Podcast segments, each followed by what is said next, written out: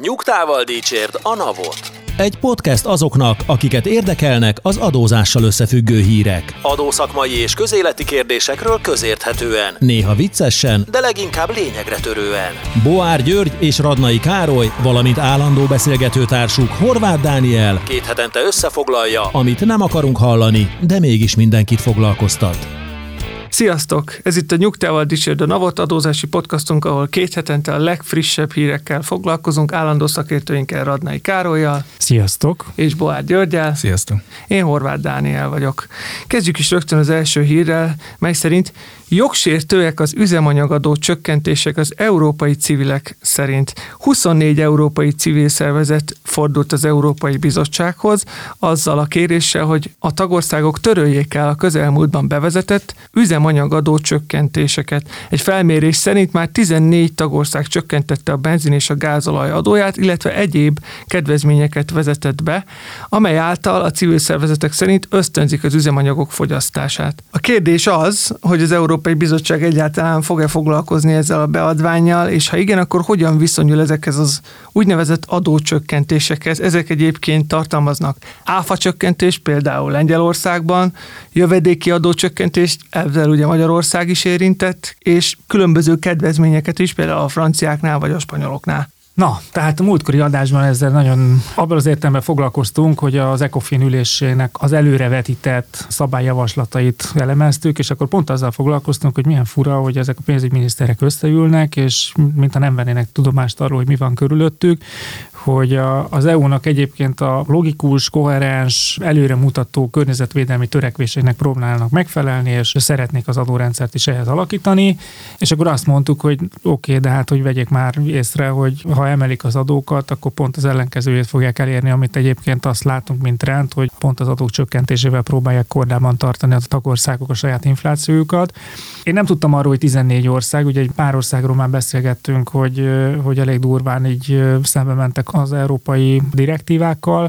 Most már úgy tűnik, hogy akkor lényegében a tagországok több mint fele valamilyen módon hozzányúlt az adórendszeréhez a direktíva szabályaitól függetlenül, és hát most az európai civilek, amit most nem tudom, hogy ezt a 24 civil szervezetet mennyire kell egy ilyen európai civil szerveződésként felfogni, de hogy felhívják a bizottság figyelmét. Na most a, szerintem az Európai Bizottság nem kell felhívni a figyelmét, tehát ők pontosan tudják ezt követni, és valószínűleg politikai okai vannak annak, hogy mindenki, egyébként az összes tagország, tehát az Európai Bizottságban is van egy politikai összetétel, az egyes tagországok delegálják a biztosokat, és hát mindenki foglalkozik a belpolitikai problémákkal, és hát most az Európai Uniónak azt gondolom, hogy nagyobb problémája is van annál, mint hogy, hogy elkezdje revolverezni az egyes tagországokat, hogy ki éppen mennyire tartja be azt a szabályt, hogy, hogy mennyi az áfa vagy a jövedéki adó. De hogy, hogy ez a trend, tehát hogy ez, ez a hír ez azért érdekes, mert hogy ez pontosan jól mutatja, hogy ugye ez most nem tud folytatódni az a kezdeményezés, amit az Európai Unió elkezdett, hogy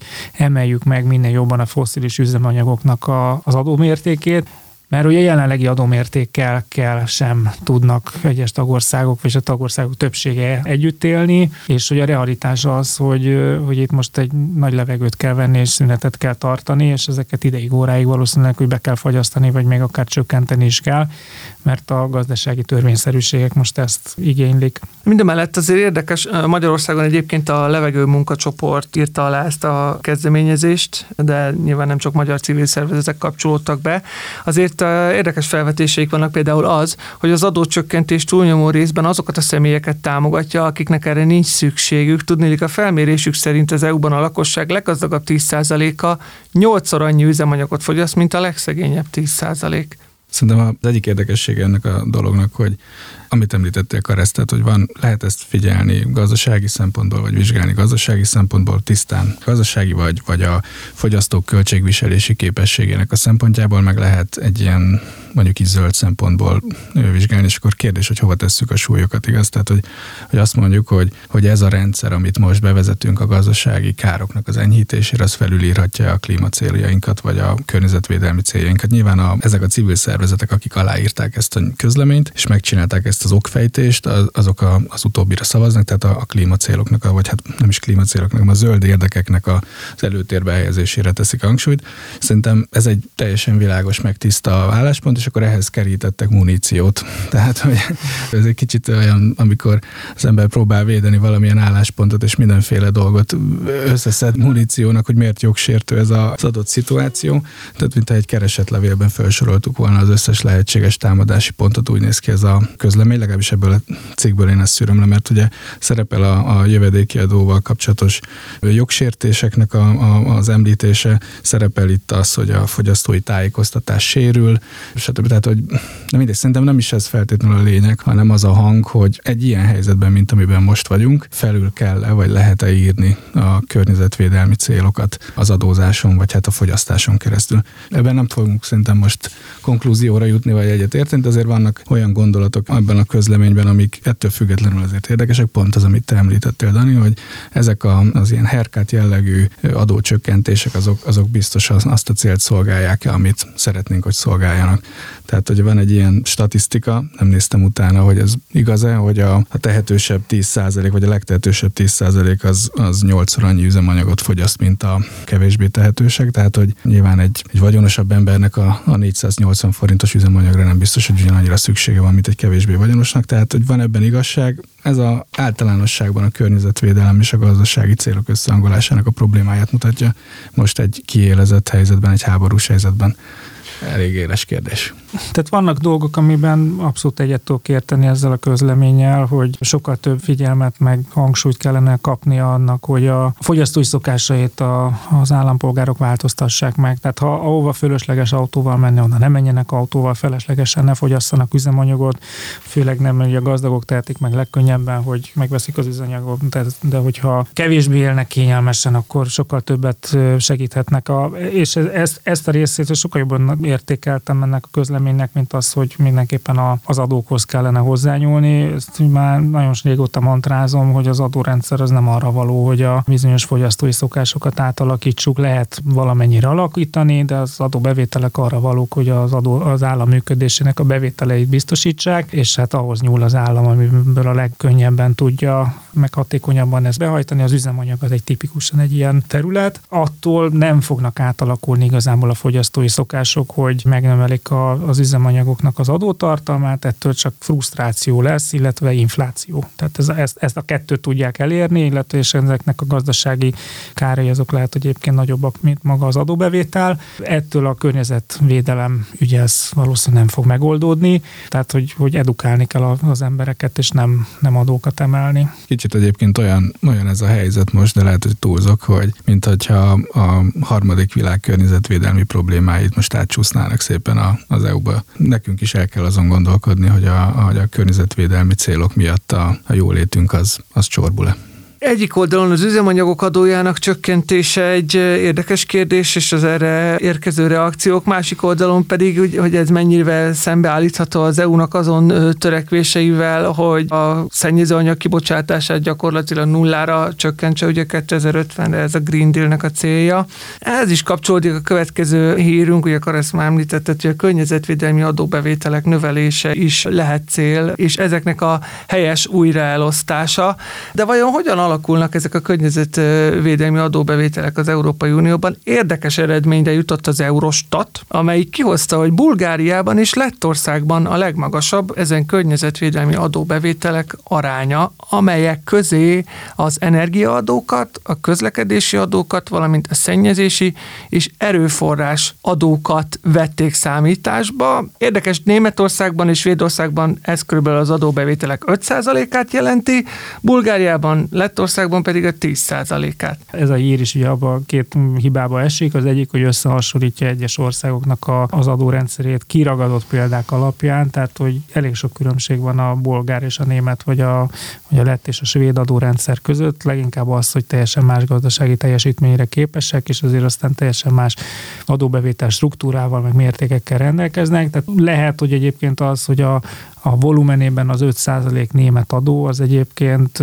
sokkal, sokkal, sokkal több az egy állampolgára jutó környezetvédelmi adóbevételnél, mint mondjuk Bulgáriában, ahol egyébként meg nagyon alacsony a, a, az állam adóbevétel, és akkor ezen belül lehet, hogy a 10% az egy nagyobb részarányt képvisel, de de nem ez a fő különbség, hanem akkor valószínűleg a jövedelemadók bevétele is. Tehát, hogy ebből a szempontból szerintem ez egy tök torz összehasonlítás. A másik, ami meg egy ilyen érdekes felvetés, ami nem a cikk hibája, de hogy, hogy egyébként egy jellemző ellenmondás, hogy a környezetvédelmi adóbevételek és a környezetvédelemre fordított kiadások azok között általában nincsen összefüggés.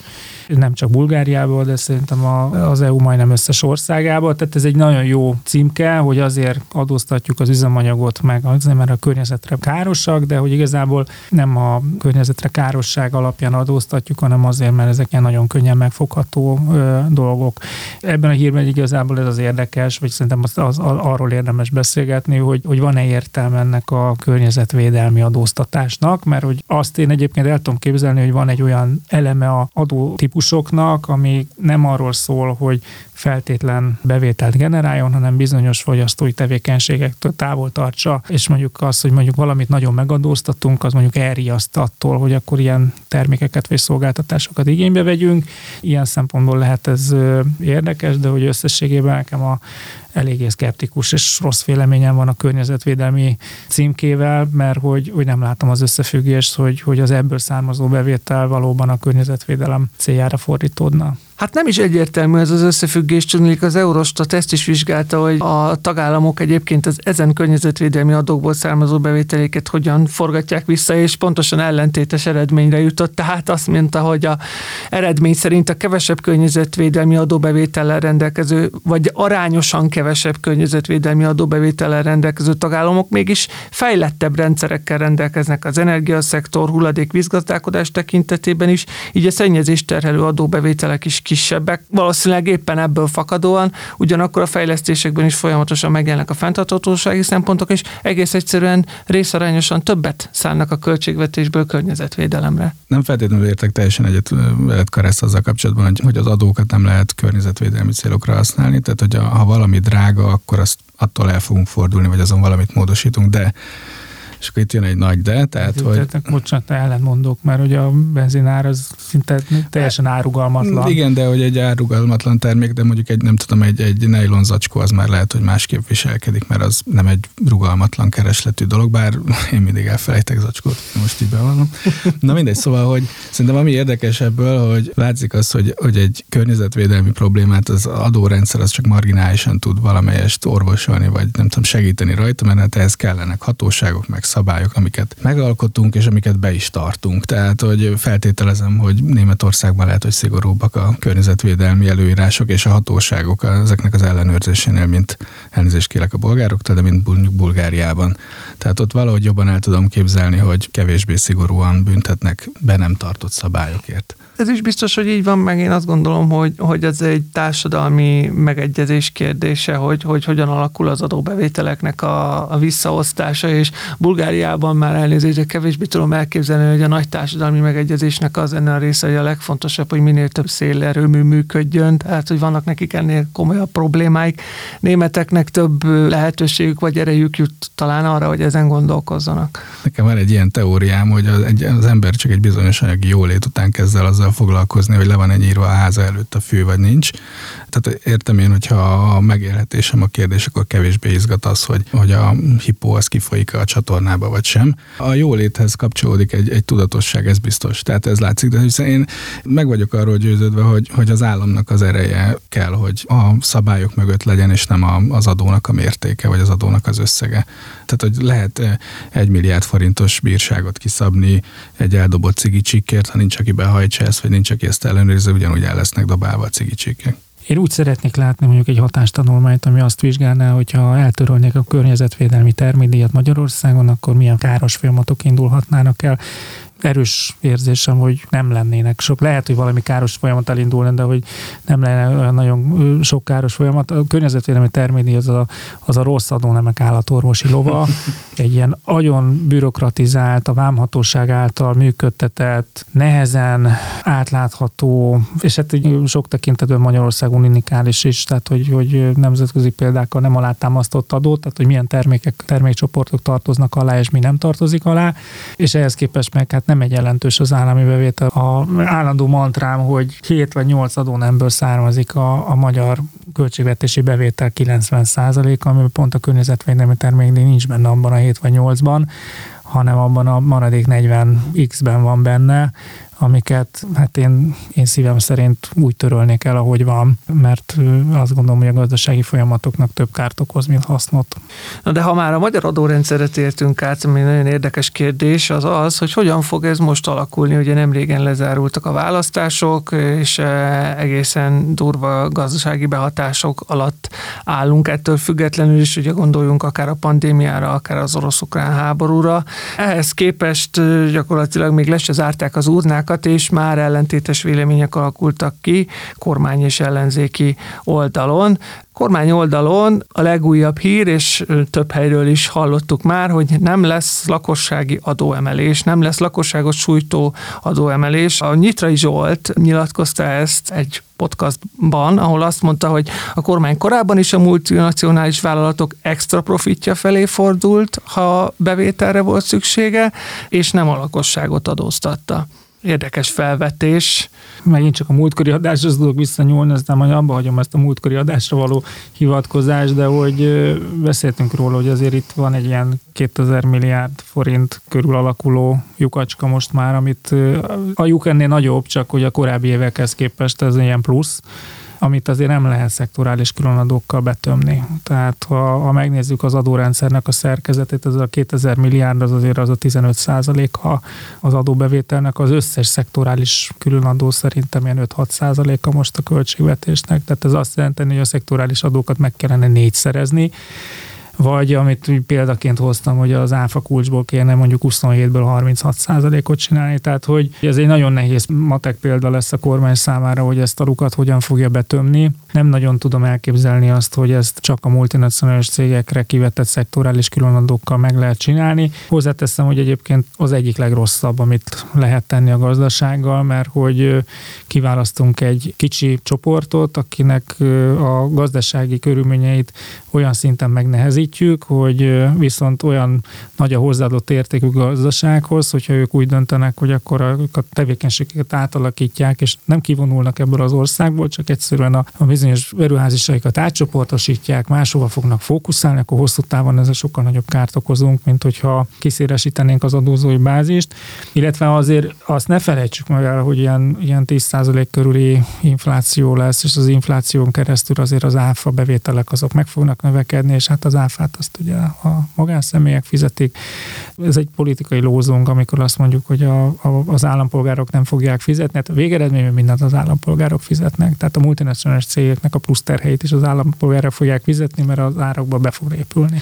Pont ezt akartam mondani, hogy a szektorális különadó az így szépen hangzik, hogy nem a társadalmat terheli, de hát legvégső soron a társadalom az, aki termékeket, árukat, fogyasztszolgáltatásokat vesz igénybe, és a szektorális külön adóval érintett társaságok is valamilyen bevételszerző tevékenységet folytatnak, annak meg áfa vonzata van, úgyhogy ha oda lecsöpöknek ezek a megemelkedett adóköltségek, akkor végső soron mi fogjuk ezt finanszírozni, és nem mond mást egyébként Mellár Tamás sem, a Központi Statisztikai Hivatal korábbi elnöke, egyéb iránt ellenzéki képviselő, aki ezen a választáson is újra mandátumot nyert, az előző választáshoz hasonlóan, aki azt mondja, hogy az Orbán kormány az inflációs adó bevezetésével próbálja meg betömni ezt a költségvetési lyukat, amiről te is beszéltél, Karesz, de mi is ez az inflációs adó? Hát gyakorlatilag egyébként ez egy szakzsargonban létező fogalom, ami arra utal, hogyha az infláció emelkedik, akkor azzal értelemszerűen az árak is emelkednek, és azoknak az áfa tartalma is magasabb lesz, és ez így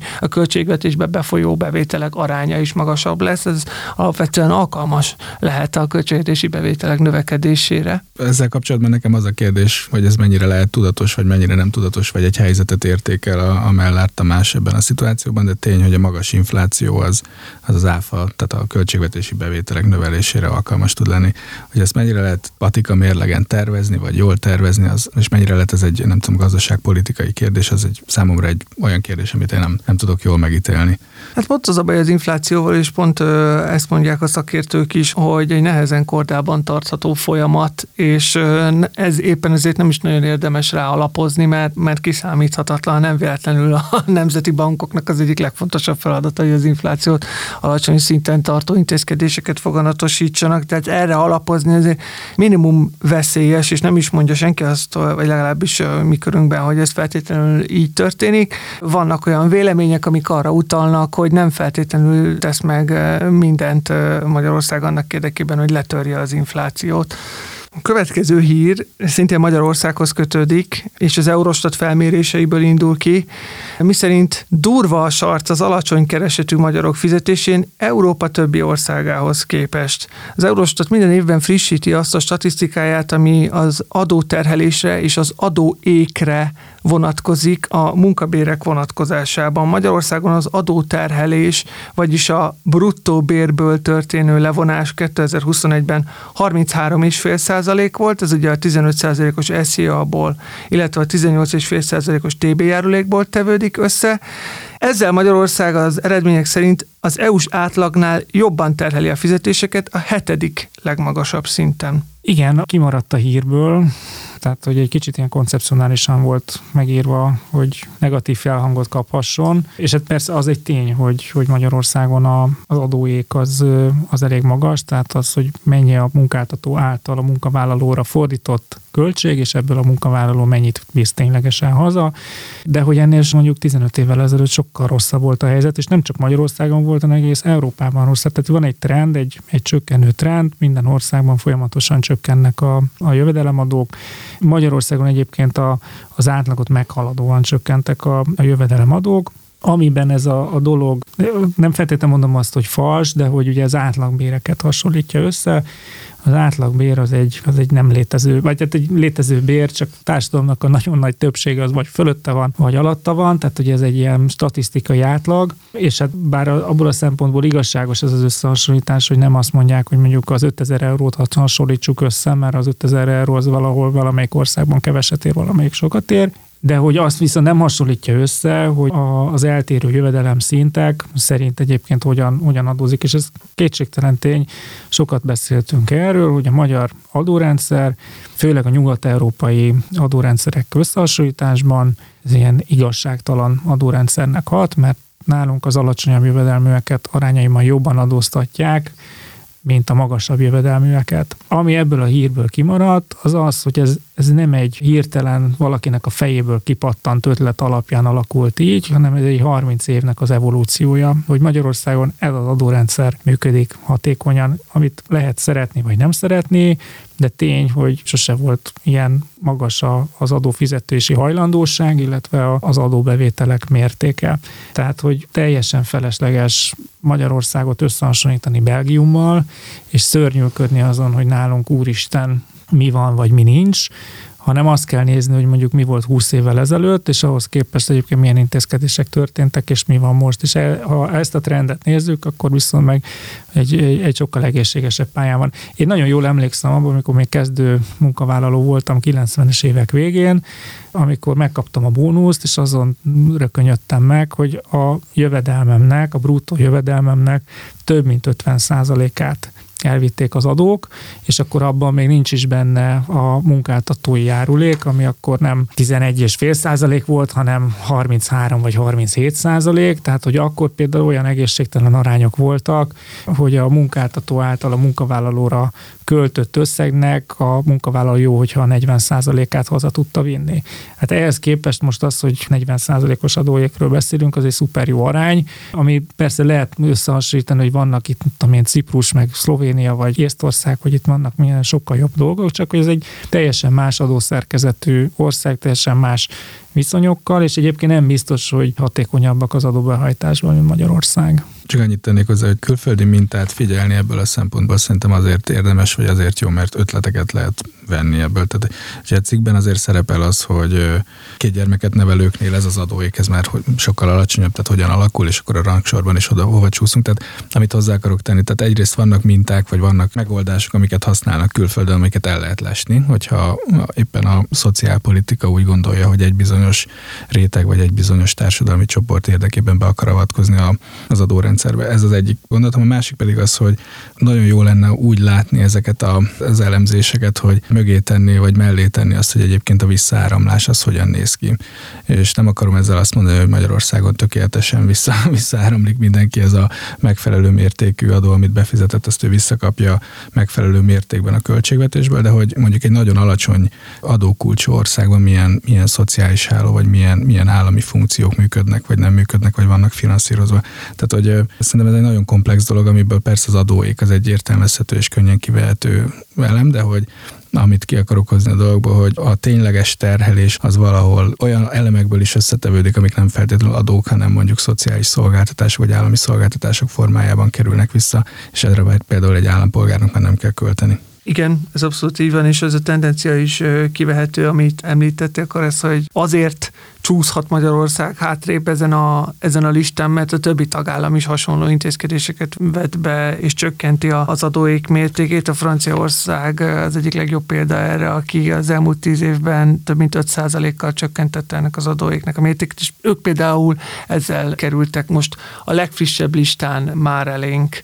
Igen, de hogy szerintem ez egy tök nagy újságírói félreértés, hogy ez egy verseny. Tehát, miért kéne nekünk a, a, a végén vagy az elején lenni ennek a listának? Tehát, hogy, hogy hogy teljesen felesleges benchmarkolni magunkat ahhoz, hogy mi van Szlovákiában, vagy mi van Ausztriában, mert hogy más az adórendszer szerkezete, azt kell nézni, hogy hogyan fizetnek, mi a hajlandóság, meg hogy, hogyan lehet behajtani az adót, és hogyha így most ezekkel a jövedelemadókkal jobban be lehet hajtani, akkor ezt így kell hagyni. Akkor ez az, ez az ideális állapot. Hogyha működik a gazdaság emellett a, a mértékek mellett, akkor nem kell előkapni egy, egy ország. Mindig fogunk találni egy országot, aki valamiben jobb, meg valamiben rosszabb, tehát teljesen felesleges, de leginkább ez a verseny, hogy most fölállítanak egy ilyen rangsort, hogy hol a legmagasabb, és akkor aki a leg, az elején végez, akkor az egy szégyenpad. Tehát, hogyha abból a, abból a magas adóból egyébként sok adót tud behajtani, mint például Svédország, akkor legyenek boldogok, mert nekik akkor ez így működik, vagy, vagy fordítva. Tehát, hogyha Magyarországon az átlagbért meg lehet sokkal jobban adóztatni, mint más országokban,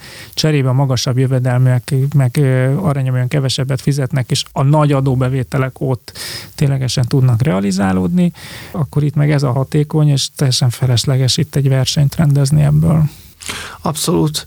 Térjünk át a amerikai Egyesült Államokba. A globális minimumadó kapcsán fogunk foglalkozni, mert több adásban is szó esett arról, hogy elég nehezen halad ennek a bevezetése az Amerikai Egyesült Államokban, főképpen azért, mert nem túl nagy a konszenzus a második pillért illetően. Hát most tettek egy kísérletet az elmozdulásra, tudnélik az Amerikai Egyesült Államok pénzügyminisztériuma kiadta a Green Bookot, ez a 2023-as pénzügyi évre vonatkozó bevételi javaslatainak az éves általános magyarázata, és ebben javaslatot tettek az UTPR bevezetésére. Na de mi is ez az UTPR? Hát ez gyakorlatilag a globális minimumadó második pillérének megfeleltethető szabályrendszer. És mi ez a második pillér?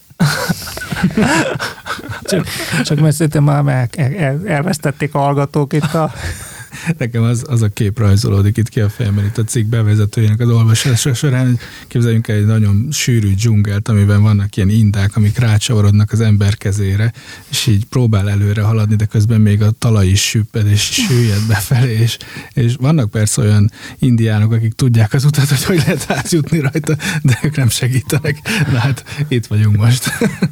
Hát kicsit ez a globális minimumadó is ilyen kritikákat kap egyébként, és a, a második, második pillérés, tehát ez ilyen, oké. Okay. Igen, az a baj ezzel a UTPR-ral, hogy nem tudnám elmondani pontosan minek a rövidítése sajnos, de hogy...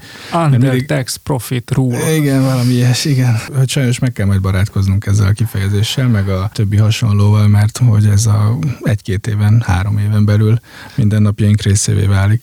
És ugye amit az amerikai hír az az, hogy a, az amerikaiak is elkezdtek azon dolgozni, hogy a OECD is irányhoz igazítsák a saját adórendszerüket. Egy kis háttér ezzel kapcsolatban, bár én azt gondolom, hogy a, a, ha említettem ezt a sűrű dzsungelt, akkor ez az amerikai adórendszerre hatványozottan igaz, tehát ez olyan, mint a két sűrű dzsungel össze lenne nyomva egybe, rettenetes szerintem. Na mindegy, itt órákig tudnék a frusztrációimról beszélni az amerikai adózással kapcsolatban, de a lényeg ugye az, hogy nekik már azért van egy 2017, ugye? Kb. 16-17 óta van egy olyan, olyan adórendszerük, ami a, a globális minimumadónak a logikáját követi valamilyen módon. Hát most rögtön meg is száfolom magam, nem azt a logikát követi, de a cél az ugyanaz, hogy egy minimumadót amerikai szinten beszedjenek a, a társaságoktól, és akkor bevezették a Guiltit, meg a BIT-et, meg a PFIC-t, meg a hasonlókat, és, és akkor így gyűjtik be a külföldön lévő profitból, meg külföldön parkoltatott, vagy külföldre kiutalt pénzek után az amerikai adókat. Tehát, hogy van nekik egy, egy rendszerük, és a, biztosan emlékeznek a hallgatók is, hogy ez az egész globális minimumadó probléma elindult Amerikában, vagy Amerikában is elindult, ettől függetlenül, hogy a, a Guilty-nek a, a megemelésével, tehát az a Global Intangible Low Taxed Income nevezetű jövedelem típusnak az amerikai adókulcsát akarta megemelni a Biden adminisztráció első körben, majd lett ebből egy a globális minimumadóhoz hozzáigazított rendszer. Most ami a hír az az, hogy az amerikaiak készülnek ennek a bevezetésére, és talán a legfontosabb hír ebből az, hogy ők is 2024-re lövik már ennek a, a, a rendszernek a, az elindítását. Hát már amennyiben a politikai konszenzus mögötte áll, mert eddig sem a Biden adminisztráció volt az akadálya ennek, hanem jellemzően szenátusi szinten akadnak el ezek a kezdeményezések. Nem tudom, hogy ez most mennyire fog működni. Hát igen, most az utóbbi években bármilyen amerikai adóreformról hallunk, nyilván az első kérdés az, hogy átmehet-e a rendszeren, mármint a jogalkotáson. Ugye a, most én hivatkozok az előző adásunkra, tehát az előző adásunkban is beszéltünk egy amerikai ötletről a szupergazdagok adóztatásának a technikájáról, ugye ott is rögtön mindenki a kétségeit fogalmazta meg, hogy bárki meg fogja ezt érdemben szavazni, vagy nagyobb mennyiségben szavazni a képviselők vagy a szenátorok között. Nem fogják nagy valószínűséggel. Itt is egy nagyon nagy kérdés, hogy, hogy ezzel a csomaggal mi lesz. Az is érdekesség ennek az egésznek, hogy most Európai Uniós szinten azt csináltuk nagyon leegyszerűsítve, hogy az OECD irány elvet, vagy hát OECD modellt ültettük át európai közegbe, és hát Dani, te ezt jobban ismered, mint én, de hát nagyjából lefordítottuk azt, ami, ami hát, az OECD-nek. Igen, az kevés egy kivételtől eltekintve, igen. Beletettünk, na most az amerikaiak azért úgy tűnik, hogy ezen azért csak csavarnak egyet, tehát a dzsungát azt, azt megtartják, és bevezetik ugyanazt, amit a, az OECD, vagy hát bevezetni tervezik azt, amit az OECD nagyjából előírt nekik, de hát a saját maguk szája íze szerint és módján, úgyhogy hát ebből a dzsungelből nem fogunk kijutni. Engem az lepett meg ebben a hírben, hogy ugye régen ugye úgy működött az amerikai adórendszer, hogy az a pénz, amit kint parkoltattak Amerikán kívül, az nem adózott, csak az, amit hazavittek, ami egy elég furcsa adórendszer volt, mert ez minden más ország nem így működik, hanem megpróbálja megadóztatni minél gyorsabban. De valahogy ez az Amerikában így, így alakult ki, és 2017 volt, amit említette egy a nagy változás, amikor végül is az volt, hogy onnantól kezdve Amerika mindent meg akar adóztatni, az is, ami két külföldön parkol, és ezzel párhuzamosan jött ugye az OECD-nek itt a globális minimumadó szabálya. Most ugye megváltozott az egész nemzetközi játékszabály, mert ha bevezetjük a globális minimumadót, akkor a nagy multinacionális cégeknek legalább 15% adót kell fizetni, független attól, hogy hol vannak, de hogy nagyjából akkor erre a, a versenyképesség is erre, erre a 15%-ra fog optimalizálni. Most ehhez képest az amerikaiak meg hoznak egy ilyen nagyon bátor döntést, hogy a, a saját 20%-os adókulcsukat felemelik még 20-28%-ra, tehát hogy a globális minimumadónak a kétszerese. Ezzel, hogyha mondjuk a kínaiak megmaradnak 15%-on, vagy az európai cégek megmaradnak 15%-on, akkor azért eh, itt egy kialakul egy objektív versenyhátrány az amerikai cégek rész részéről, hogy a, a nettó jövedelmük, a jövedelem termelő képességük az rosszabb lesz egyszerűen azért, mert ők Amerikában vannak, és egy magasabb társasági jövedelemadóval kell szembesülniük, és hogy tehát eddig is magasabbak voltak az amerikai adók, csak ugye az adórendszernek a sajátosságai alapján ez a kint nyomtatjuk Amerikán kívül, ezért ezzel effektíven lehetett tolni, és akkor lehetett mondani, hogy így mégis amerikai bázissal, alacsonyabb adókkal, ezért volt az, hogy az Apple-nek valami már nem mm. tudott mit kezdeni azzal a sok 10 milliárd dollárjával, ami parkolt, hogy, hogy már hova, hova dugdossa. De hogy így most ezzel az új játékszabályjal így objektív verseny hátrányba fog hozza magát az Egyesült Államokat. Lehet, hogy megtehet, de nem mondom azt, hogy nem, ezért mondtam, hogy bátor döntés, mert lehet, hogy egyszerűen a gazdasági erőfölényénél fogva nem tehetik meg a, ezek a nagy amerikai világcégek, hogy az Egyesült Államokat elhagyják és a székelyüket áthelyezik máshova, de hogy, hogy egy versenyhátrányjal fognak küzdeni, az szinte biztos. Két dolog jutott eszembe ezzel kapcsolatban. Még a 2017-es reform idején mondta, mondta nekem valaki azt, hogy figyelnek, hogy az lesz, hogy most hazacsábítják a 10,5%-os adókulcsa meg a halasztott adófizetéssel ezeket az összegeket, aztán majd megemelik az adót, és tessék. Öt év múlva már erről beszélünk, vagy négy év múlva. A másik gondolat, hogy ha hozzátesszük az amerikai adórendszernek a sajátosságait, ami ez a dzsungel, abban tele van exemptionnel, meg deductionnel, meg hasonló, amit ebből a cikkből nyilván nem látunk, tehát ezt a Green Bookot, ezt végig kellene pörgetni, hogy, hogy mi is van benne. Nem biztos, hogy teljes mértékben érvényesülni fog egy 28%-os effektív adókulcs, mert hogy olyan ösztönzőket, meg olyan logikát szoktak bele rejteni azért az amerikaiak ezekbe a rendszerekbe, amik hát egy dzsungelt kreálnak, de az effektív adóterhet is csökkentik. Igen, és nem csak az effektív adóteher egy érdekes ö, körülmény itt szerintem, ami a verseny hátrány ledolgozásában segített, hanem az adórendszeren kívüli ösztönzők is, mert már például Szingapurnál is olvastunk erről, ahol meg több országban is most tervezik bevezetni a társasági adót valamilyen formában, reagálva a globális minimumadóra, de mindenhonnan azt hallottuk, hogy az egyéb adórendszeren kívüli ösztönzőkkel próbálnak versenyre kelni és a versenybe beszállni. Gondolunk itt például az amerikaiak egy olyan új általános üzleti hitel bevezetését tervezik, ami az üzleti tevékenység USA-ba történő áthelyezésével felmerülő támogatható költségek 10%-ának felel meg. Tehát ezáltal is megpróbálják ösztönözni azt, hogy valaki úgymond hazavigye a tevékenységét. Nyilván ez mindig annak a függvénye, hogy kinek meddig ér a takarója. Tehát, hogy mondjuk egy Szingapur vagy egy amerikai Egyesült Államok az merészebben tud adórendszeren kívüli ösztönzőköz nyúlni, mint mondjuk Magyarország, akinek meg azért fontos az, hogy, hogy egy olyan adórendszert működtessen, amiben a társasági adó az, az igenis versenyelőnyt tudott eddig legalábbis mindenképpen generálni. Annyit azért árnyalnám, hogy az adórendszeren kívüli ösztönzőkről olyan országok esetében beszéltük, ahol az adórendszer úgy önmagában elég nagy ösztönző volt, hogy bárki ott legyen. Tehát mondjuk egy, egy olyan pénzügyi hub, mint Luxemburg, vagy Dubai, vagy, vagy Szingapúr, azért ott rettenetesen sok fröccsöntő üzem szerintem nincsen. Tehát, hogy jövő héten becsukom a holdingot, és elviszem onnan. Tehát most nyilván nem ilyen egyszerű ez a dolog, de hogy nyilván neki kaparni kell most, hogy legyen még értelme ott tartani azt a holdingot, mert hogy miért voltunk ott eddig, hát azért nem kell sokat adózni. Most ugyanannyit kell adózni, akkor miért legyünk ott, fizetni a drága irodabérletet a 101. emeleten. Tehát, hogy szerintem más léptékről, vagy más problémákról beszélünk egy US gazdaság, meg egy szingapúri gazdaság esetében, mert ott a US gazdaságban, vagy akár a magyar gazdaság országban is, ami egyébként Magyarország is egy jó holding lokáció lehetne, vagy jó holding lokáció úgy általában, fölmerül az, hogy a gyárakat azért elvinni onnan mégiscsak nehezebb. Tehát, hogy az adórendszeren kívüli ösztönzőknek Szingapurnál azért van jelentősége, mert egyébként a gazdaság erősen megsínyli a, mondjuk így a holdingok vagy a pénzügyi központi létből való átállásnak a, a hatását. A US-ben azért más egy picit a helyzet.